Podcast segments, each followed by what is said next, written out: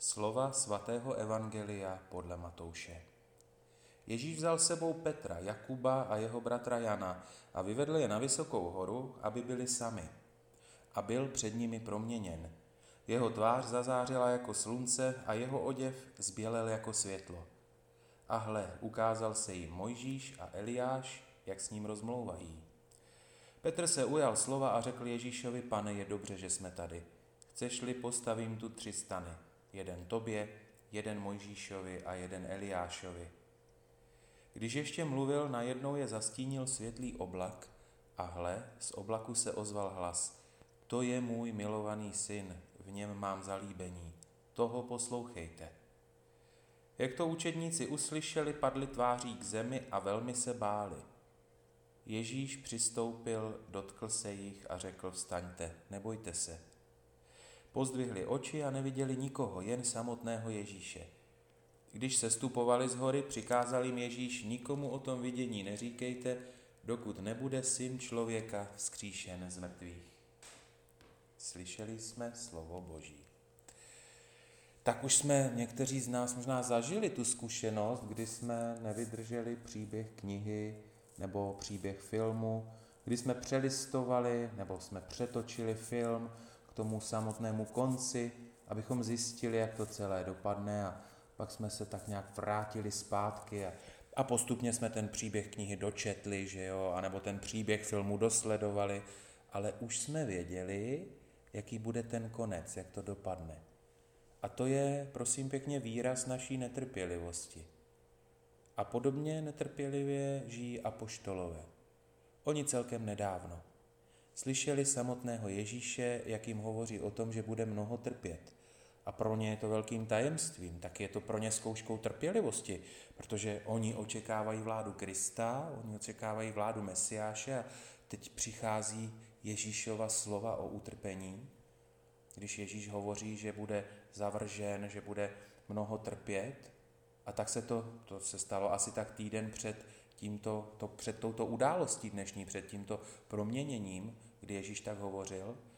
A tak se to tak nějak setkává s tou reakcí apoštolů, že oni jsou prostě v šoku. Petr to vyjádřil těmi slovy, pane, to se ti přece nesmí stát.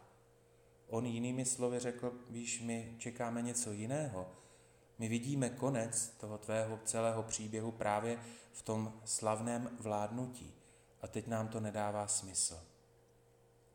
Oni vidí tedy konec celého toho Ježíšova příběhu právě někde jinde a Ježíš dobře ví, že oni se těžko smíří s jeho křížovou cestou, protože oni ji berou za ten konec. A proto dnes činí to, že jim pootvírá obzor. On dělá něco v tom smyslu, jako kdy jim řek, kdyby jim řekl, tak pojďte, podívejte se, jak to teda dopadne. Něco v tom smyslu, pojď, pojďme se podívat na konec příběhu, na konec knihy, jak to skončí, ale potom se vrátíme, abychom ten příběh celý prožili.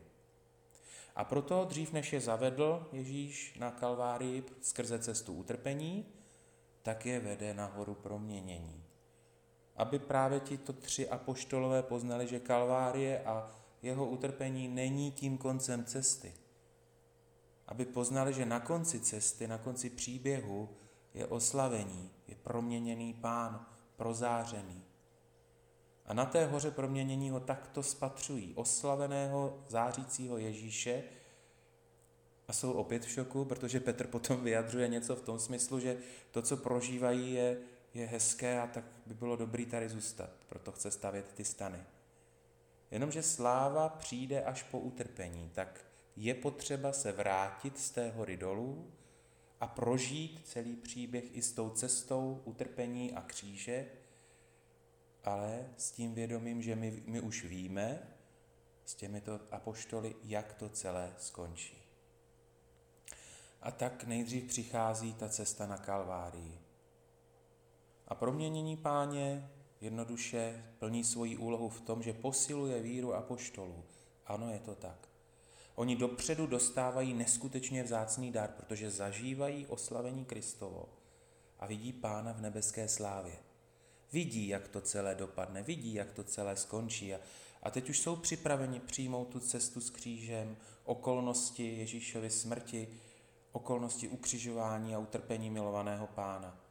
A co víc, a to je velmi důležité, oni nabývají vědomí, že následovat Ježíše znamená následovat ho skrze utrpení k oslavení. A celé se to tak nějak dá vztáhnout na určité okruhy lidského prožívání v následování Krista Pána. My jsme tady dvakrát zmínili toho Petra, tak, tak pojďme se podívat na, na okruh prvotní církve společně s Petrem. Když Petr dobře ví, že cesta a život prvotní církve, jako společenství těch, kdo Krista následují, je také cestou skrze utrpení k oslavení.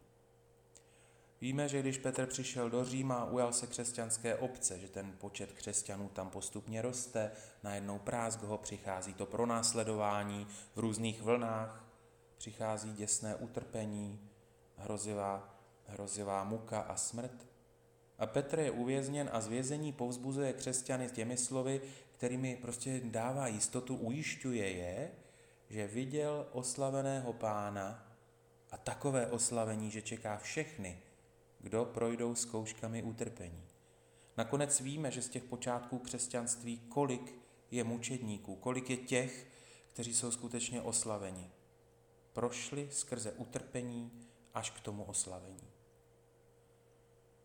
A teď se přenesme od té prvotní církve o nějaké 2000 let blíž k nám a pojďme se podívat, jak zažívá cestu následování Krista církev, například minulém století za totalitního režimu v naší zemi. Vždyť cestu kříže zažívali různí kněží, řeholníci, řeholnice, řada věřících, kteří byli pronásledováni, byli mučeni totalitním režimem, byli různě zavíráni do těžkých žalářů, odsuzováni k těžkým životním situacím. Konaly se velké monster procesy, které měly zastrašit lidi. Přišli všichni tito, které se jmenoval, ať to byli kněží, řeholníci, řeholnice, i věřící lidé, celé rodiny, přišli o své jistoty, kláštery jim byly zabrány, statky byly zabrány, majetek církve byl vzat a byl svěřen do rukou většinou nezodpovědných lidí. Lidské osudy byly pošlapány, životy byly dehonestovány obyčejnou lidskou hloupostí a zlobou. A to však byla jenom ta část cesty následování Krista. A mnozí to věděli. Mnozí to věděli a proto nestráceli víru, proto zůstali pevní, proto byli plní naděje.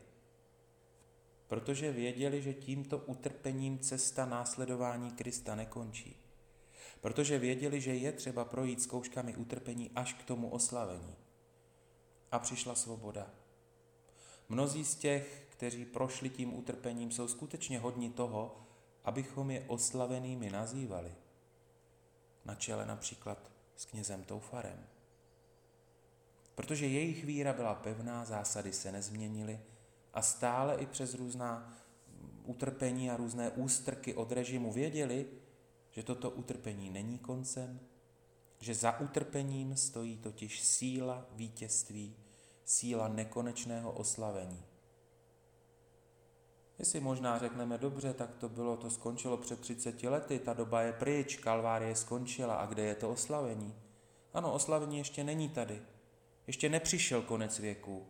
A církev, jako společenství těch, kteří Krista následují, potřebuje ještě jakousi kalvárii dál procházet, respektive najít cestu z této kalvárie. Protože se potřebuje dnes nás naučit na rovinu hospodařit s tím, co jí bylo vráceno, a tak kalvárie ještě nekončí. Pokračuje ve formě boje o zabezpečení, aby mohla církev ne že vládnout, jak by někteří možná rádi, anebo jak se někteří domnívají, ale aby mohla církev svobodně sloužit. Tak pojďme ještě dál. Když jsem hovořil, že celé, celý ten příběh toho proměnění páně, z kterého poznáváme, že skrze utrpení se přichází k tomu oslavení, když jsem hovořil, že se to dá vztáhnout na určité okruhy lidského prožívání v následování Krista, tak se to dá vztáhnout na každého jednotlivce, tedy na každého z nás. Protože každý z nás má počítat s tím, že přijde v tom osobním životě kalvárie, že přijde utrpení. ať už ve formě nemoci, ať už ve formě osamocenosti. Prostě to utrpení, tedy v různé formě, ale do života každého z nás nějak vstoupí, nějak přijde. A my s ním máme počítat. A máme s ním počítat tak, že už přece víme, jak to celé skončí. Teď my už jsme měli tu možnost, jako ti apoštolové, my jsme dostali ten úžasný dar, že jsme nahlédli na konec celého příběhu. Víme, jak to skončí. Utrpení a kalvárie není koncem cesty, protože přijde proměnění. A koncem cesty je potom to věčné oslavení. A tak to je potřeba posilovat to vědomí, že před tou konečnou radostí a slávou je v té, i v té naší cestě přítomno nějaké utrpení, kalvárie a kříž, ale v tom utrpení je třeba projevit trpělivost, to projevit sílu, což jsou dvě cnosti, které je třeba cvičit, které je třeba posilovat. A zároveň u Boha vyprošovat jako dar, jako dar pro nás, pro všechny. Tak Pán Bůh ať nám všem dá dostatek síly, dostatek trpělivosti v jakémkoliv utrpení a nestrácejme vědomí, že skrze utrpení se přichází k tomu proměnění a k věčnému oslavení, protože to je konec celého i toho našeho příběhu. Amen.